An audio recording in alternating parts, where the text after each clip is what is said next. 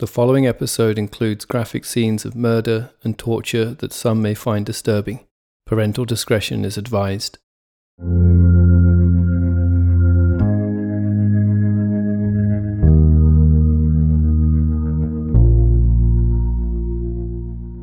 Welcome to Unexplained Extra with me, Richard McLean Smith, where for the weeks in between episodes we look at stories and ideas that for one reason or other didn't make it into the previous show. In last week's episode, An American Werewolf in America, we covered the intriguing tale of the Beast of Bray Road, a strange, apparent dog like humanoid that is said to stalk a quiet stretch of road just outside of Elkhorn in Wisconsin, USA Linda Godfrey, who first brought the tale to the world, was reluctant to use the term werewolf to describe the supposed creature, since she considered it to be more of a cryptid than a human wolf hybrid. The clue is in the name.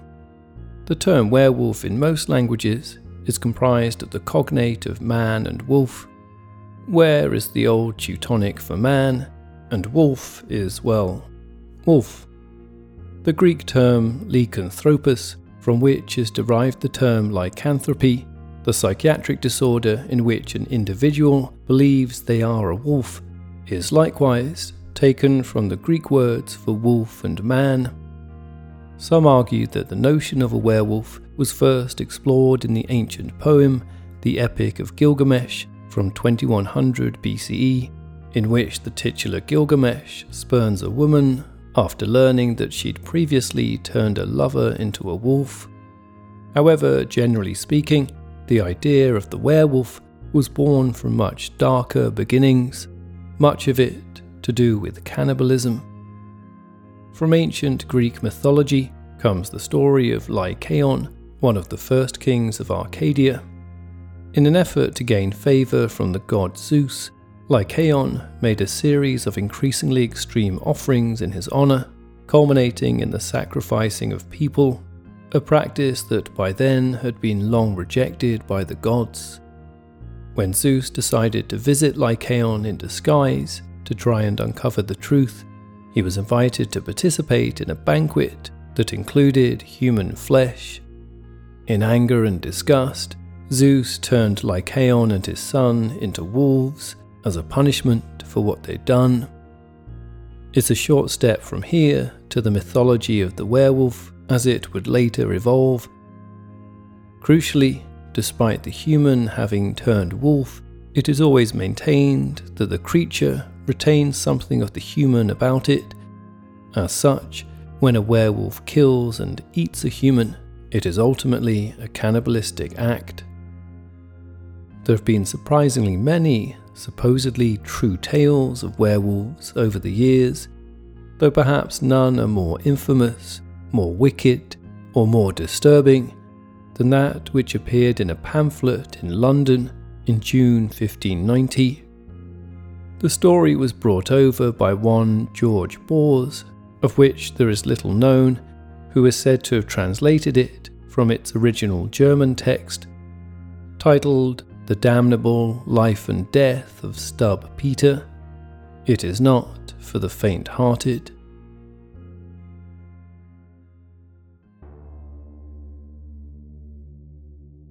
It was out in the quiet countryside of West Germany, close to what was then the electorate of Cologne, where it all began.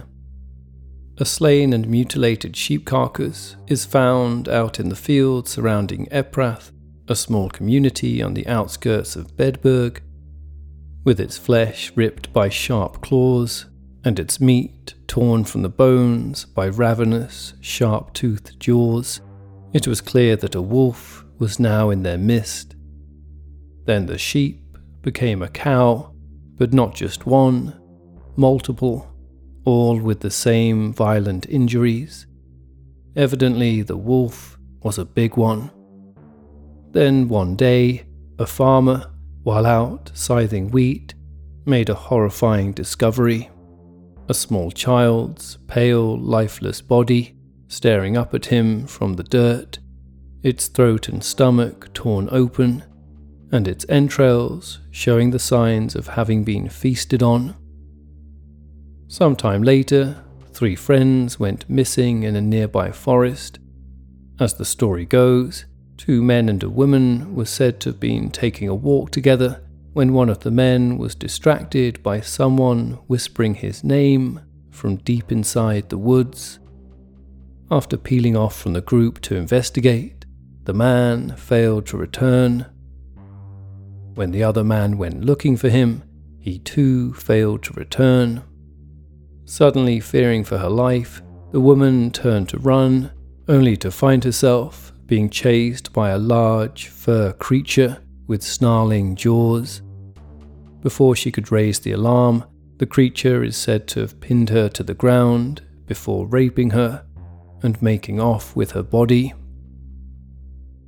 The bodies of the men were later found, each with their heads bashed in, but the woman's body was never found. Another time, some children were playing in a field close to a herd of cattle when a huge wolf like creature burst out suddenly from some nearby bushes and grabbed one of the children by the neck. As the creature tore wildly at the child's throat, thankfully her stiff and high collar gave her enough time to scream for help the sound of her screams caused a stampede of the cattle, who inadvertently chased the creature away.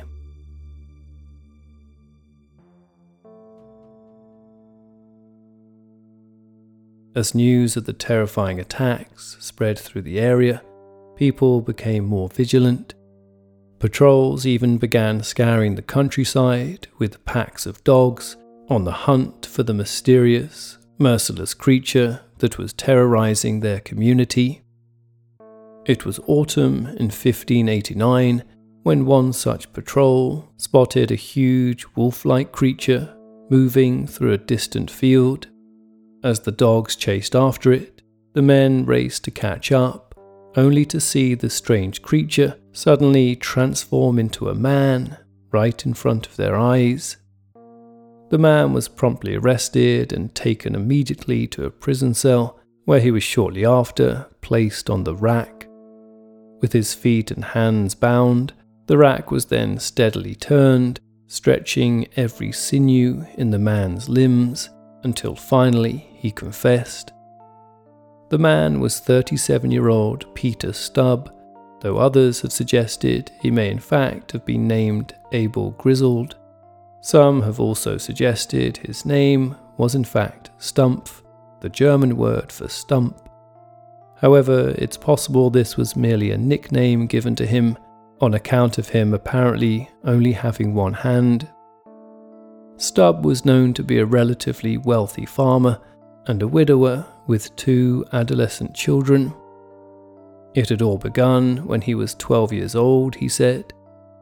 Having fantasized about meeting the devil, one day he was granted his wish, and in return was given a belt made of wolf fur. From that day on, whenever he put on the belt, he was transformed instantly into a greedy, devouring wolf with a great wide mouth full of sharp and cruel teeth. His body became strong and mighty, and his eyes sparkled as though they were made of fire. The moment he removed the belt, he said, he became a man again. His reign of terror had started modestly with lambs and calves before graduating to young children and then adults. He did not discriminate. He even confessed to murdering and eating two pregnant women, ripping their fetuses out with his bare hands before devouring them too eating their hearts as he panted with heat and exhaustion. He confessed also to raping most of his victims and his own daughter. His son was led out to the forest one morning, where Stubb then claimed to have bludgeoned him to death before eating the brains right out of his head.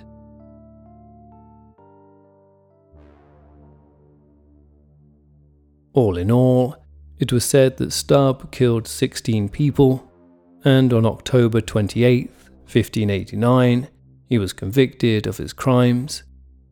Both his daughter and his girlfriend at the time a woman named Catherine Trompin, were also convicted alongside him, accused of being accessories to his heinous crimes. They were all sentenced to death. On October 31st, All Hallows Eve, Trompin and Stubbs' daughter were burned alive. For his punishment, Stubb had his body tied to a large wooden wagon wheel. Next, a heavy set of iron pincers were heated up in a fire before being used to deftly tear ten hunks of flesh from his bones, piece by piece. But this was only the beginning. Careful not to do so much that he would die or bleed to death, Stubbs' torturers then moved on to the axe, not to cut him up, but to use the head of it to break every one of his limbs.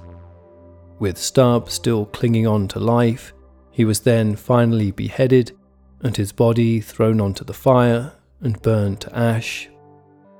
In the days following his execution, a strange monument was constructed, comprised of the wheel that Stubb was executed on, as well as 16 yard long pieces of wood to signify each of the 16 victims he murdered, and in the middle was a large pole on which Stubbs' head was placed.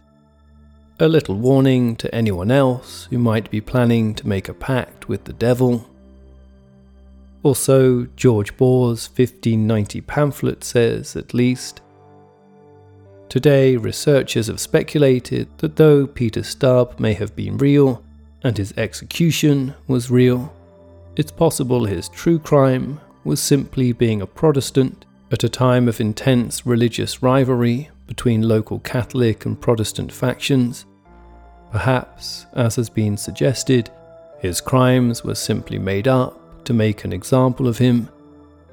Others have suggested that Stubb was indeed a murderer, but one of a more distinctly human variety, whose crimes were later portrayed as being the result of some wicked supernatural act because they were just too appalling to be comprehended in any other way. Or maybe it really was all true. This episode was written by Richard McLean Smith. Unexplained is an AV Club Productions podcast created by Richard McLean Smith. All other elements of the podcast, including the music, are also produced by Richard McLean Smith. Unexplained the book and audiobook, featuring stories that have never before been featured on the show, is now available to buy worldwide. You can purchase from Amazon, Barnes & Noble, Waterstones, among other bookstores. Please subscribe and rate the show wherever you listen to podcasts, and feel free to get in touch with any thoughts or ideas regarding the stories you've heard on the show. Perhaps you have an explanation of your own you'd like to share. You can reach us online at unexplainedpodcast.com or Twitter at unexplainedpod and Facebook at facebook.com forward slash unexplainedpodcast.